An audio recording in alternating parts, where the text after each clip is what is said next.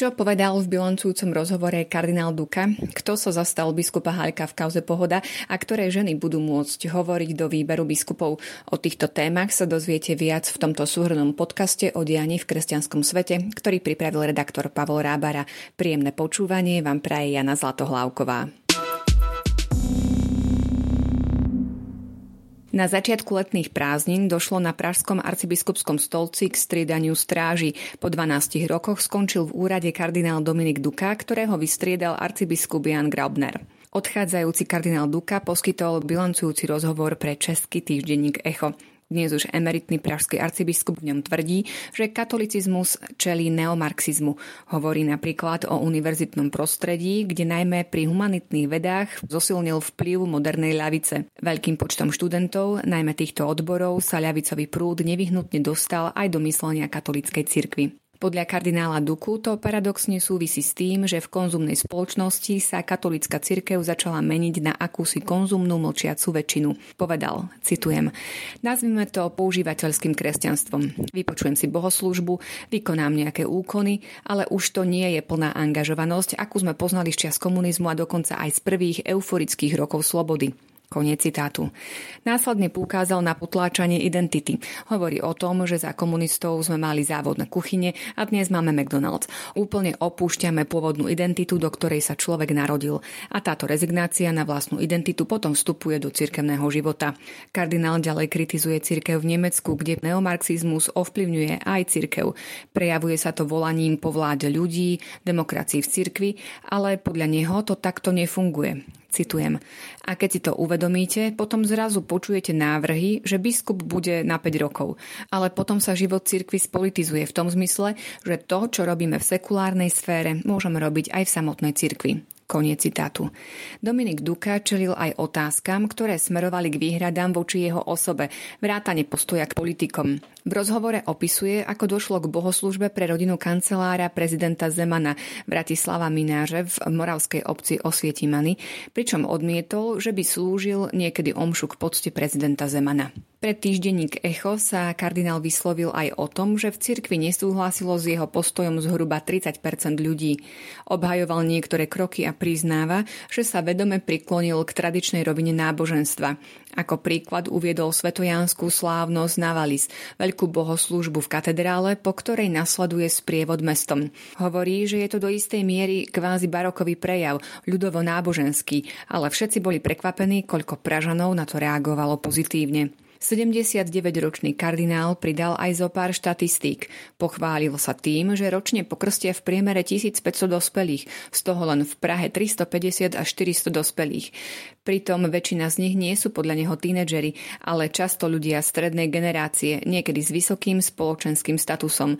Títo ľudia hľadajú skôr tradičnejšiu formu kresťanstva a podľa kardinála ich potreba nespočíva ani tak na filozoficko-teologickej úrovni, ale skôr na liturgicko-duchovnej. V rozhovore nechýba ani kúsok nekorektnej uštipačnosti kardinála. Prejavila sa aj pri téme klimatickej zmeny, ktorá sa podľa jeho slov stala skutočne ideológiou. Citujem. Predstierajú, že vieme, ako to bude vyzerať v roku 2050. Ako môžem vedieť, ako to bude v roku 2050, keď nedokážu predpovedať ani počasie na nedeľu. Koniec citátu. Kardinál sa tiež vyjadril, že s náboženskou časťou pápežovej encykliky Laudato Si nemá problém, no pri prírodovedeckej by bol opatrný. Nech už s kardinálom Dukom súhlasíme, alebo nie, treba uznať, že ide nepochybne o zaujímavú postavu cirkvy, ktorá dokáže zaujať. Teraz vám ponúkame ďalšie udalosti v skratke. Na festivale Pohoda skupina účastníkov protestovala proti biskupovi Jozefovi Haľkovi, ktorý tam poskytoval duchovné služby. Riaditeľ Pohody Michal Kaščák označil za chybu, že mu umožnil prísť na festival. Šéf festivalu Lumen Jan Holubčík skritizoval túto reakciu voči biskupovi Haľkovi a pripomenul, že dobrovoľníci Lumenu chodia aj na Pohodu. Z Pohody sa stáva totalitno-ideologický festival, ktorý nevnímam ako vhodný pre mladého slobodného veriaceho kresťana, tvrdí. Svetý otec povedal, že ak by bol raz emeritným pápežom, nebude bývať vo Vatikáne, možno v Lateráne. Podľa Františka by mohla byť v budúcnosti rola emeritného pápeža lepšie vymedzená alebo vysvetlená. Pápež vymenoval do dikastéria pre biskupov tri ženy, dve rehoľné sestry a jednu lajčku, okrem nich 8 kardinálov, dvoch biskupov a jedného benediktínskeho opáta. Šéfka výboru nemeckých katolíkov vyzýva na celoštátne poskytovanie interrupcií. Podľa Irm Šeter-Karpovej tomu tak nie je najmä vo vidieckých oblastiach, kde chýba ginekologická starostlivosť. Zomrel novinár Eugenio Scalfari, autor rozhovorov s pápežom Františkom. Bol jedným z najznámejších novinárov v Taliansku. Prvých šesť obetí zneužívania vo Francúzsku finančne odškodnili. Výšky súm nezverejnili, maximálne to však mohlo byť 60 tisíc eur. Najmenej 22 mŕtvych si vyžiadal džihadistický útok v Burkine Faso. Podľa miestneho kňaza útočníci zabili uplynulú nedeľu 14 ľudí priamo pred kostolom. Polovicu kaplniek svetla vo francúzskych Lurdoch zničil požiar. Oheň sa síce podarilo rýchlo dostať pod kontrolu, no svetňa odhaduje škody na viac ako 1,5 milióna dolárov. Nemecký kardinál Marx je presvedčený, že napriek všetkým turbulenciám prichádza začiatok novej epochy v kresťanstve. Dnes na záver máme pre vás filmovo-knížnu bodku. Pred časom sa objavila v talianských médiách správa, že hollywoodský herec Russell Crowe stvárni na filmovom plátne dlhoročného exorcistu rímskej diecézy Gabriela Amorta, ktorý zomrel v roku 2016. Film s názvom The Pope's Exorcist bude vychádzať z dvoch Amortových kníh Exorcista rozpráva a Nové rozprávanie exorcistu.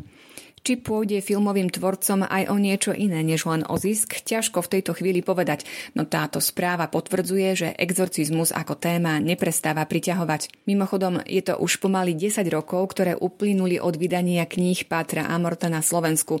A hoci odvtedy pribudlo viacero ďalších podobných titulov, talianský kňaz zostáva pomyselným priekopníkom najstrašidelnejšieho žánru na poli duchovnej literatúry len aby tvorcovia spomínaného filmu nemali pred očami iba ten strach. Počúvali ste Vatikánsku sedmu, týždenný súhrn diania v kresťanskom svete. Ďakujeme za pozornosť a do počutia opäť o týždeň.